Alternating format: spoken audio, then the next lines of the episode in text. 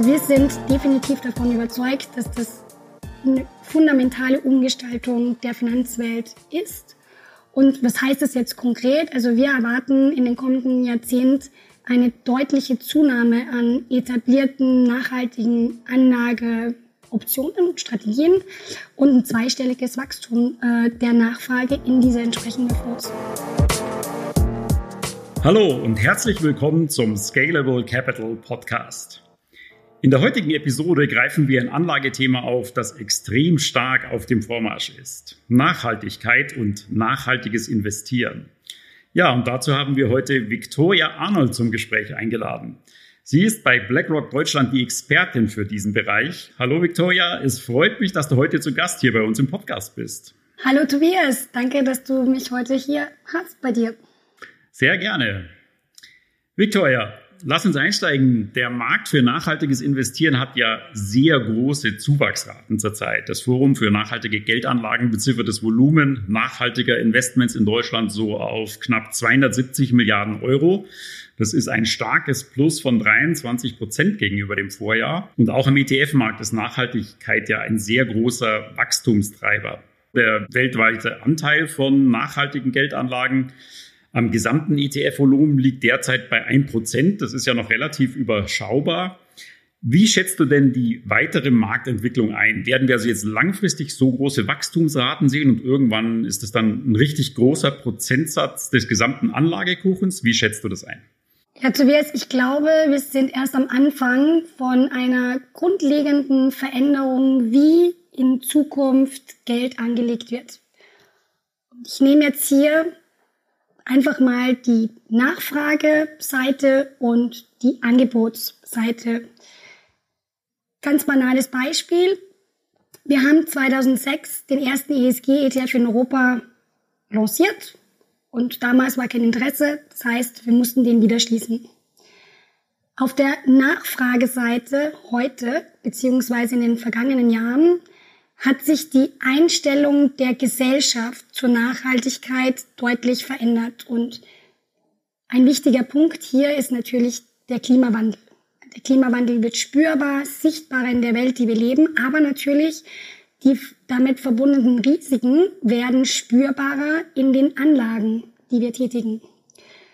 Und der zweite Faktor ist, wir sind gerade im größten Vermögenstransfer der Weltgeschichte wahrscheinlich. Es werden 24 Billionen US-Dollar, das ist eine unglaublich unvorstellbare Zahl. Also ich habe Millionen äh, Milliarden und danach kommen irgendwann Billionen äh, von Babyboomern zu Millennials übertragen. Das heißt, der Wohlstand verschiebt sich und damit auch Investitionspräferenzen. Und Millennials haben einen anderen Fokus auf Umwelt, Sozial und Governance, also Unternehmensführungsprobleme äh, in der Unternehmensbewertung. Die werden einfach wichtiger. Und das ist sozusagen eine grundlegende Veränderung in der Nachfrage. Und zur gleichen Zeit hast du dadurch, dass wir eine bessere Datenlage haben, um überhaupt einzuschätzen, wie nachhaltig ein Unternehmen ist oder nicht, sind wir auf der Angebotsseite überhaupt in der Lage, mehr Produkte auf nachhaltige Investments äh, zu lancieren. Es gibt mehr Vielfalt, es gibt mehr Transparenz und die Kosten werden auch geringer. Und du hast geschildert jetzt das Wachstum in Deutschland, das sehr stark angestiegen ist und sehr rasant auch im letzten Jahr. Und wir sehen das ganz Gleiche auch global. Ja, wenn wir uns sozial, also Umwelt, Sozial- und Governance-Fonds, diese ESG-Fonds, also nachhaltige Fonds anschauen, dann haben sich, dann hat sich das Volumen in den letzten zehn Jahren verdreifacht. Aber der größte Anstieg war letztes Jahr mit fast 50 Prozent. Und dieses Volumen in diesen ESG-Fonds wird aktuell geschätzt, jetzt kommt wieder eine riesengroße Zahl, ja, äh, auf 1,4 Billionen US-Dollar. Und wenn wir uns jetzt den ETF-Markt anschauen, und du hast recht, also das ist aktuell noch, wir sind in den Anfangsfußstapfen eigentlich, aber wenn wir uns auch den ETF-Markt anschauen, zwischen 2015 und 2019, weil da hat sozusagen die Angebots- und Nachfrageseite äh, sich etwas etabliert. Ja, da hat sich das Volumen auch verdoppelt und sind mittlerweile circa 16 Prozent von diesen 1,4 Billionen US-Dollar in nachhaltigen Indexprodukten. Wie gesagt, ein Bruchteil nur von dem öffentlichen investierbaren Universum. Und wir glauben, dass das Wachstum der nachhaltigen äh, Indexierung auch erst am Anfang äh, ist. Und dass diese, diese ganze Entwicklung bekommt natürlich Rückenwind von Regulierungsmaßnahmen und staatlichem Interesse. Auch in kürzester Zeit haben wir gesehen, die Nachfrage scheint sich aktuell eher zu beschleunigen als zu verlangsamen. Hm. Ich will da bei der Nachfrageseite nochmal bleiben. Jetzt ist Nachhaltigkeit generell, du hast es ja auch gesagt, Millennials äh, haben eine andere Einstellung, es ist ein großer Trend. Aber wie das mit Trends so ist, manchmal ebben Trends auch einfach wieder ab. Ne? Also im Investmentbereich haben wir es gesehen, früher zum Beispiel bei den BRIC-Ländern oder so. Wie abhängig ist denn dieser Trend jetzt von den gesellschaftlichen Einflüssen, Fridays for Future etc.? Also kann das nicht auch schnell wieder vorbei sein? Das ist ein guter Punkt. Also ich glaube, das ist kein neuer Modetrend, sondern eher die neue Normalität. Also Larry Fink, das ist sozusagen unser oberster Chef, ja, äh, der hat am Anfang dieses Jahres einen Brief an, an alle Vorstände von, von gelisteten Unternehmen geschrieben und hat darin hingewiesen, dass der Klimawandel für die langfristigen Aussichten von Unternehmen und auch für Anleger ein entscheidender Faktor geworden ist und dass jeder sich mit dem auseinandersetzen muss. Also du hast Fridays for Future gerade angesprochen. Ja, wir haben Millionen von Menschen auf den Straßen gesehen und was die eigentlich gemacht haben, ist sozusagen diese erheblichen und, und nachhaltigen Auswirkungen von Klimaveränderungen auf das, wie wir wirtschaften, das Wirtschaftswachstum und unseren Wohlstand eben Ausdruck zu verleihen. Und ich habe jetzt hier die Risikoperspektive, ja, also dieses Risiko ist eben von Märkten bislang vielleicht etwas zögerlich zur Kenntnis genommen worden. Und das liegt sicherlich auch an der Datenlage und das hat sich in den letzten Jahren verbessert und es wird sich noch mehr äh, verbessern. Aber es, das Bewusstsein an sich ändert sich und das ändert sich rasant. Und ähm, die Frage, wie ich Vermögenswerte in Zukunft bewerte und das Risiko, was damit einhergeht, das ändert sich grundlegend. Also das ist definitiv ein grundlegender Faktor, der geht nicht mehr weg. Dann habe ich natürlich die Regulierung und diese ganze Dynamik von globalen regulatorischen Aktivitäten kann natürlich auch dazu führen, dass mehr Kapital in nachhaltige Strategien fließen wird. Also wir sind definitiv davon überzeugt, dass das eine fundamentale Umgestaltung der Finanzwelt ist. Und was heißt das jetzt konkret? Also wir erwarten in den kommenden Jahrzehnten eine deutliche Zunahme an etablierten, nachhaltigen Anlageoptionen und Strategien und ein zweistelliges Wachstum äh, der Nachfrage in diese entsprechenden Fonds. Ist die Nachfrage von privater Seite auf Privatanlegerseite genauso groß wie auf institutioneller Seite oder gibt es da Unterschiede? Nee, ich würde sagen, äh, ziemlich gleichermaßen. Es sind natürlich nicht die gleichen Volumina und die gleiche Komplexität, damit, äh, die damit einhergeht, aber die Nachfrage steigt rasant auf beiden Seiten, würde ich sagen. Hat Corona denn einen Einfluss auf den Markt für nachhaltiges Investieren? Man sagt der Corona-Krise ja nach, sie würde Trends, die ohnehin schon bestehen, weiter beschleunigen, zum Beispiel Digitalisierung.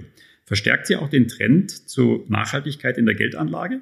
Ich sag jetzt mal schon ja, aber ich erkläre jetzt gleich, wieso. Die Covid-19 oder Corona-Pandemie hat, glaube ich, viele Aspekte von unserem alltäglichen Leben äh, beeinflusst oder verändert. Also wie wir in Kontakt treten, wie wir unseren Alltag gestalten und nur kurze Anekdote. Also ich fand super, mit Vögelgezwitscher aufzuwachen, mit einer sauberen Luft und die Bilder von Italien zu sehen, wo Delfine und Wale zurückkommen. Also ich glaube, das hat uns alle etwas wachgerüttelt. Ja. Wenn wir jetzt äh, so, sozusagen auf ESG-Investments uns das angucken, aus einer finanziellen Perspektive muss man halt sagen, dass das ein absoluter Stresstest war für nachhaltige Strategien. Und das ist ein sehr kurzer Zeitraum, muss man sagen, mit, mit absolut schweren Marktturbulenzen, aber in der Zeithistorie immer noch sehr kurz. was wir gemacht haben, und wir sind nicht die Einzigen, also das ist breit im Markt äh, sozusagen analysiert worden, ist so ein bisschen, haben diese nachhaltige Strategien Resilienz bewiesen oder sich bewiesen in der kürzlichen Krise. Und was wir gemacht haben, ist, okay, also in der kürzlichen Krise kann man sagen, ja, aber wir haben den Datensatz ein bisschen erweitert. Man muss dazu sagen, die Historie ist natürlich beschränkter als jetzt für andere Standardindizes. Ja, aber wir sind mal bis zum Jahr 2012 zurückgegangen. Wieso 2012? Weil sich einfach die Datenlage seitdem sehr stark verbessert hat und haben einfach mal geguckt, unterschiedliche Aktien, ESG-Ansätze, wie die performen. Also Aktienindexstrategien mit einem leichten Filter bis hin zu einem sehr strengen ESG-Ansatz. Und hier kann man schon sagen, äh, dass 94 äh, Prozent der Indizes äh, eine sehr, sehr gute Performance abgeliefert haben. Also eigentlich sich mehr als nur robust bewiesen haben, sondern auch ihre Standard-Benchmarks auch performt haben. Wie wählen denn die Indexanbieter nun die äh, Unternehmen nach ESG-Kriterien aus und wie stellen sie daraus einen Index zusammen? Also welche verschiedenen Ansätze gibt es da? Das ist eine gute Frage. Also es gibt unterschiedliche Ansätze, weil es unterschiedliche Kundenpräferenzen gibt, weil es auch unterschiedliche Märkte gibt und weil die Datenlage teilweise auch unterschiedlich besser oder schlechter vorhanden ist. Ne? Und die Indexanbieter unterscheiden sich eben darin, wie sie die Unternehmen nach ESG-Kriterien auswählen und im Index gewichten. Und es gibt viele unterschiedliche Ansätze. Ich mache jetzt einfach mal ein paar Beispiele, was, was wir gemacht haben. Äh, auf der ETF-Seite auch, also im Aktienbereich, arbeiten wir, ich würde sagen, zum Großteil, also nicht ausschließlich, mit MSCI zusammen. Und was wir hier gemacht haben, ist zu sagen, es gibt unterschiedliche Kundenpräferenzen. Die einen wollen eben einen breiten Markt abbilden, aber trotzdem schon nachhaltig das Portfolio beeinflussen. Äh, andere sagen, mir ist der Markt nicht so wichtig. Ich will eigentlich wirklich nur sozusagen unter Anführungsstrichen die Unternehmen mit dem besten ESG-Rating haben für jeden Sektor. Ja? Und das sind zwei sehr unterschiedliche Strategien, ja, weil ich damit auch unterschiedliche Risikoprofile kreiere. Und wir haben gesagt, okay, also es gibt bei uns eben drei, also nicht nur zwei, sondern es gibt auch sozusagen was in der Mitte ist. Es gibt drei unterschiedliche Ansätze im Aktienbereich, damit eben für jeden Kunden auch was dabei ist. Und diese erste Variante zum Beispiel, wo ich den Markt breit abbilden möchte ähm, und trotzdem halt äh, nachhaltige Kriterien einbeziehen möchte, das ist bei uns die ESG Screened Reihe, ETF-Reihe. Und die hat zum Beispiel zum Vorteil, dass sie auch auf der Kostenseite gleich gepreist, unter Anführungsstrichen ist, wie die Standard-Benchmark. Das soll eben jedem Anleger die Möglichkeit zu geben, Nachhaltigkeit als neuen Standard zu definieren. Jetzt wird ja an der Unternehmensauswahl auch immer wieder Kritik geübt. Ne? Also zum Beispiel VW oder Nestlé, da heißt bei dem einen Rating gelten die als sehr nachhaltig, bei dem anderen werden sie gleich von der Investmentliste gestrichen. Wie sehr kann sich denn der Anleger darauf verlassen, wirklich nachhaltig zu investieren, wenn er einen ESG-ETF kauft? Das ist ein ganz, ganz wichtiger Punkt, Tobias. Und was es absolut gilt, ist sozusagen Greenwashing zu vermeiden. Und das größte Problem ist, ich hatte es vorhin angesprochen, es gibt unterschiedliche Kundenpräferenzen, es gibt auch unterschiedliche Definitionen, was Nachhaltigkeit ist. Ist der Ausgangspunkt. Es gibt einen wachsenden Konsens über die Terminologie nachhaltiger Investitionen. Es wird aber dennoch Unterschiede, es gibt immer noch Unterschiede in der Definition oder Interpretation, je nachdem, in welchem Markt ich bin oder die Interessensgruppe. Ja? Also größtes Beispiel, in Frankreich ist Atomenergie als grün angesehen, in Deutschland eben nicht. Ja? So, das ist ein Mangel an einer gemeinsamen Sprache und der steht im Fokus der Regulierungsbehörden in ganz Europa, auch innerhalb der breiten, unter Anführungsstrichen, ESG-Ökosystem. Ja? Einschließlich also den Anbietern von ESG-Daten, Indizes, den Börsen und auch Anbietern wie wir. Äh, wir setzen uns auch dafür ein, dass es eben eine einheitlichere Sprache gibt, damit es eben weniger Komplexität und mehr Transparenz gibt für den Kunden und damit eben Greenwashing, also sozusagen dieses, ich sage es ist nachhaltig, aber eigentlich ist es nicht nachhaltig, dass das vermieden werden kann. Es gibt noch eine zweite Kritik, die bezieht sich dann oftmals auf die Rendite von nachhaltigen Investments. Immer noch hört man, sie würden so langfristig dann doch schwächer performen als herkömmliche Indizes. Stimmt es oder ist es nur ein Mythos? Äh, wir hatten ja in der Covid-19-Zeit sozusagen äh, den, ich würde mal sagen, den signifikantesten Stresstest dieser Strategien. Und wir selber haben auch diese Studie gemacht, also was ich vorhin gesagt habe, mit Aktienindizes unterschiedliche Ansätze und wo wir auch festgestellt haben, dass also zum Beispiel allein in der Covid-Krise ja, haben 94 Prozent dieser Ansätze, dieser Aktienansätze ihre Benchmark besser performt. Und ich kann auch andere Marktkrisen in den letzten äh, Jahren, also zwischen 2012 und heute, äh, hervorheben. Also zum Beispiel äh, wie die ähm, amerikanische Notenbank ihre Policy, also sozusagen ihre, ihren Leitfaden äh, geändert hatte. Das war im September 2018 bis äh, äh, Dezember 2018. Das war eine sehr turbulente Phase auch auf den Kapitalmärkten. Da haben 75 Prozent aller Aktienindizes, die wir untersucht haben, ihre Benchmark outperformed. Ja. Und äh, ich spreche jetzt hier von einer besseren Performance und du hast mich sozusagen gefragt, ja, also die Kritik ist ja eher, dass die eine schlechtere oder schwächere Performance haben. Und was wir eben festgestellt haben mit diesen empirischen Daten, und zumindest sind Daten, ja, ist klar und objektiv. Also diese nachhaltigen Strategien müssen nicht Rendite einbußen und im Gegenteil, ist oft sogar der Fall, dass sie besser performen. Ich will trotzdem einen Hinweis noch machen. Also A, wir sind nicht die Einzigen, die diese Studien gemacht haben. Das ist äh, weit verbreitet im Markt. Auch über nicht nur ETF-Strategien, sondern allgemein nachhaltige Strategien. Und es gibt viele Metastudien etc. auch zu diesem Thema, die das bewiesen haben. Jetzt haben wir über die Renditeseite gesprochen und du hast ja vorhin auch schon in einer Antwort über die Risikoseite gesprochen. Die ist ja immer genauso interessant auf jeden Fall. Äh, und du hast ja gesagt, dass es auch unter Risikoaspekten ein, ein echter Faktor ist, dieses nachhaltige Investieren. Das bedeutet ja, äh, wenn ich es jetzt richtig übersetze, dass die nachhaltigen Investments oder Unternehmen, die den Kriterien genügen, eigentlich risikoärmer im Investment sein müssten.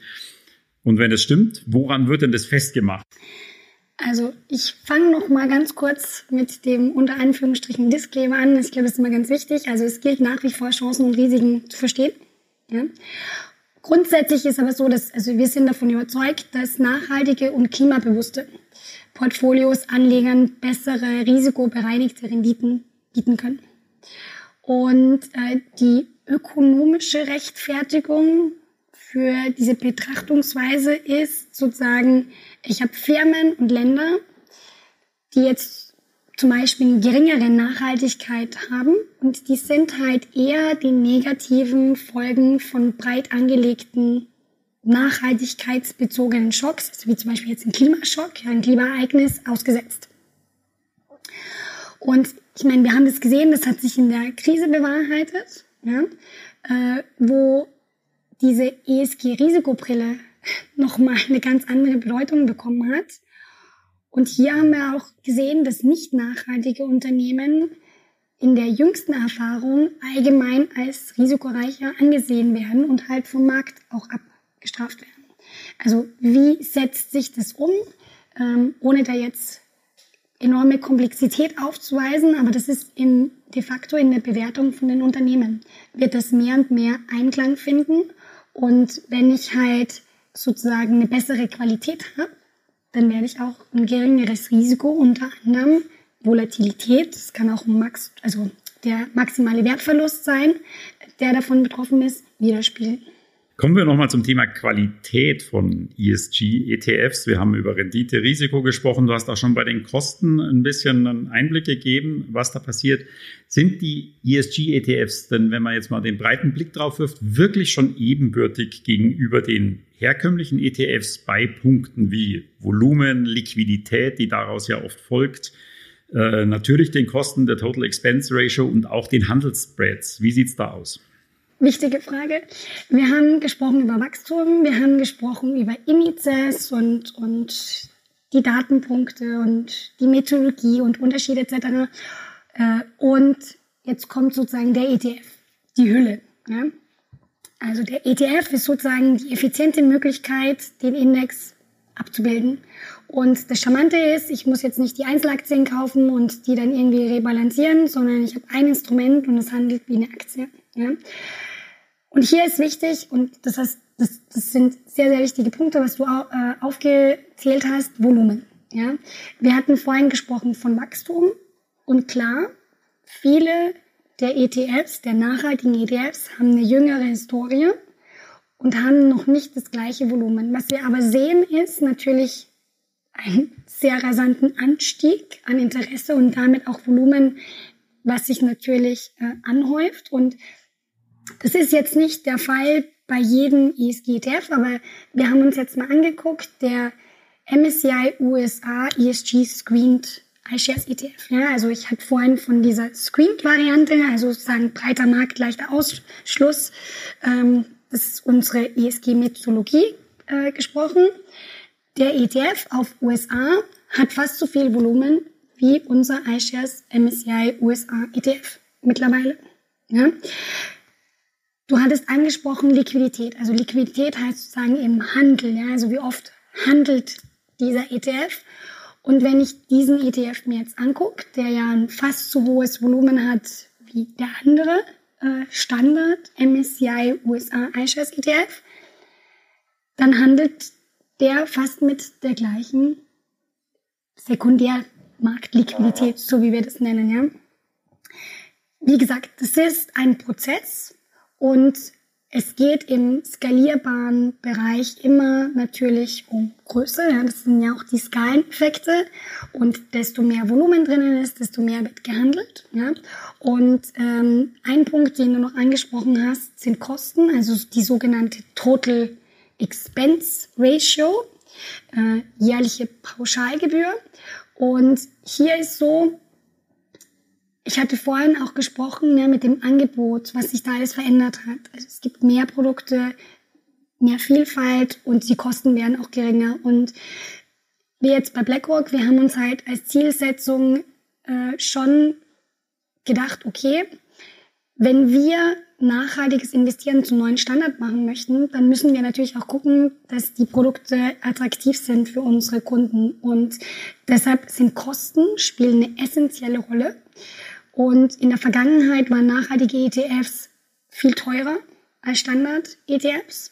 Und das hat sich schon reduziert. Und wir waren zum Beispiel auch die Ersten, die gesagt haben, okay, für diese ESG Screen Range zum Beispiel, die ja einen breiten Markt, einen Standardmarkt abbilden soll, aber trotzdem ein paar nachhaltige Kriterien berücksichtigt, wollen wir auch den Kunden die gleichen Kosten anbieten, weil es soll nicht mehr eine Frage der Kosten sein. Es gibt natürlich nachhaltige ESG-Strategien, die komplexer sind, die mehr Daten und Research auch äh, brauchen und die dann etwas teurer sind. Aber auch hier sehen wir eine Kostenreduzierung, äh, die ja auch für den Endkunden äh, von Vorteil ist.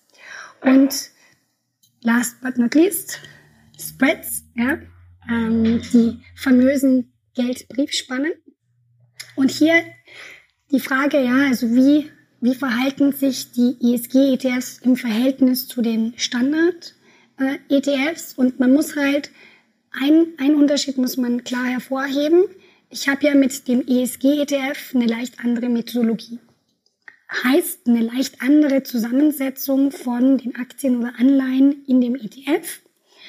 Und damit natürlich auch ein Unterschied, ein bisschen, weil die Geldbriefspanne reflektiert ja sozusagen, was ich in dem Portfolio habe und das sind nicht identische Portfolien.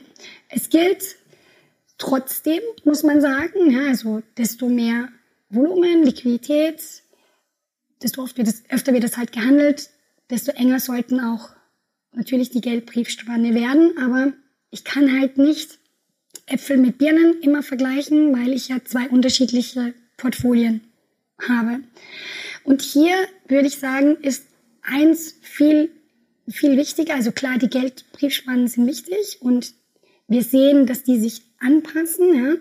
Aber der Handelssetup ist viel wichtiger. Und ich meine, hier ist zum Beispiel Scalable ist, äh, hat einen sehr guten äh, Handelssetup und arbeitet mit Spezialisten auch an der Börse, an der deutschen Börse mit Xetra. Und das ist ein viel wichtiger Faktor, weil ich muss ja gucken, wie effizient kann ich das gehandelt bekommen.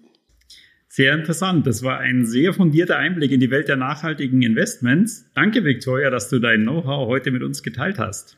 Danke, Tobias, dass du mich hier heute hier gehabt hast und dass wir uns austauschen konnten. Hat mich sehr gefreut. Das hat viel Spaß gemacht. Ja, vielen Dank auch an unsere Zuhörer. Schön, dass Sie heute wieder dabei waren.